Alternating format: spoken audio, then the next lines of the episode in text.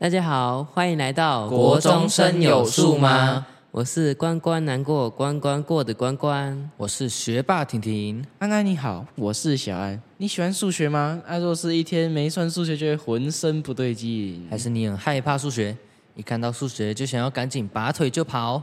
不用担心，我们会用轻松的方式来为您说数学、讲故事，保证不会有任何脑细胞受到残害。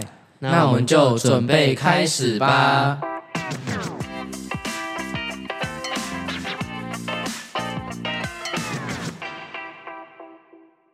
哎，我问你们哦，你们班教毕氏定理了没有？哦，你是说 a 平方加 b 平方等于 c 平方吗？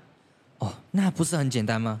这样的 a、b、c 就是毕氏三元素啊，像是三四五五十二十三，八十五十七。啊，那请问这位学霸，你能找到这样的正整数 a、b、c 符合 a 的三次方加 b 的三次方等于 c 的三次方吗？a 的三次方加 b 的三次方等于 c 的三次方，那是什么东西呀、本学霸怎么没听过？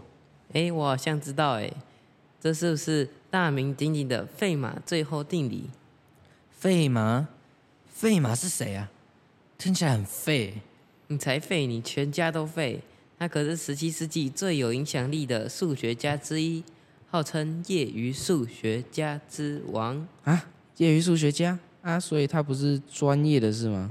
你可别小看他，尽管他的本业不是数学没错，但他的数学能力真的是强到开外挂，甚至还能单挑当时最有名的数学家笛卡尔哦。笛卡尔，那这个名字好耳熟，好像在哪里听过呢？啊，他就是创用直角坐标平面，然后跟公主谈恋爱的数学家啊。想不到学霸也有这种八卦的时候啊！什么八卦我也要听。哎呀，既然你诚心诚意的发问的，就让学霸我来告诉你吧。笛卡尔啊，他大学读的是法律，毕业后进了军队，直角坐标系就是在当时创用的。没错，虽然说是创用，但其实他是提出一个新见解：平面上的每一个点都能用一组数对来表示，也就是 x 和 y。啊啊，这不就国中数学难度的东西？那、怎么会需要笛卡尔这种啊人来创用嘞？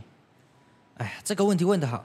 在笛卡尔之前，数学的发展有两个分支，一条是图形，像是圆形、三角形、直线啊；另一条是代数，也就是像二 x 加 y 等于五，x 的平方加二 x 加一等于零这些东西。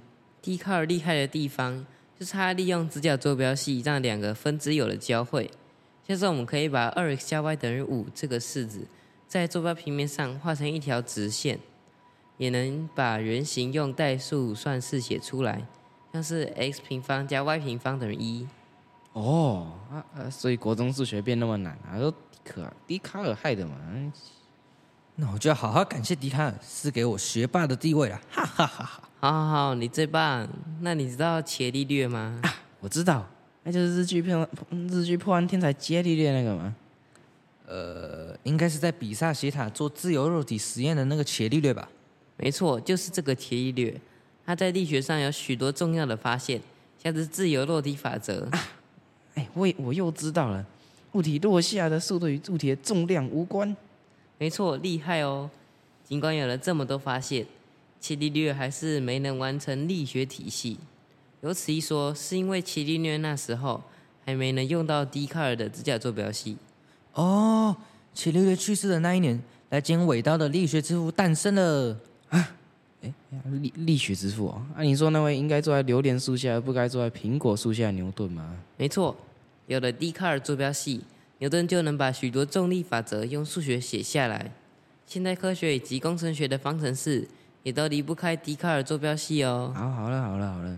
那、听完让我们国中数学有自然那么辛苦的、罪魁祸首的之后，啊，到底说好的八卦在哪里？好啦，那我们回到笛卡尔，在离开军队以后啊，笛卡尔搬到了河岸荷兰的阿姆斯特丹定居，因为他想要专心的写书，并在一六三七年出版的这本书的书名非常的长，让我深呼吸一下。方法导论，正确的引导自身的理性，并在科学中寻求真理的方法，以及在折射光学、气象学与几何学上的验证应用。他在四十六岁的时候啊，收到那时流亡荷兰的伊丽莎白公主来信，公主拜读完他的著作，为笛卡尔的智慧深深的着迷，两人密切的通信。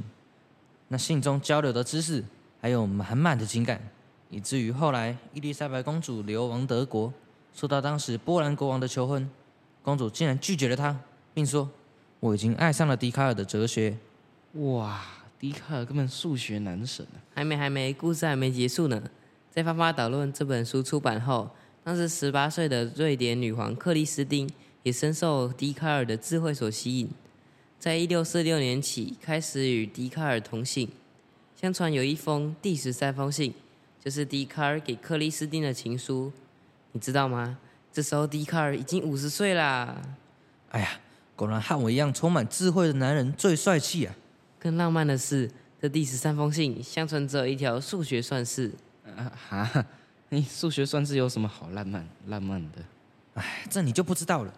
这个算式 r 等于 a 乘以 one，哎，一减 sin 西塔，画到坐标平面上是一颗爱心呐、啊啊，你浪漫，你厉害，好不好？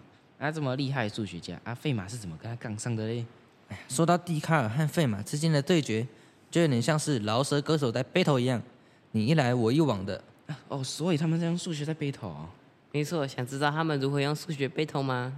这场 battle 到底是谁输谁赢呢？在我们下一期的国中生有数据为你说数学讲故事，拜拜拜拜。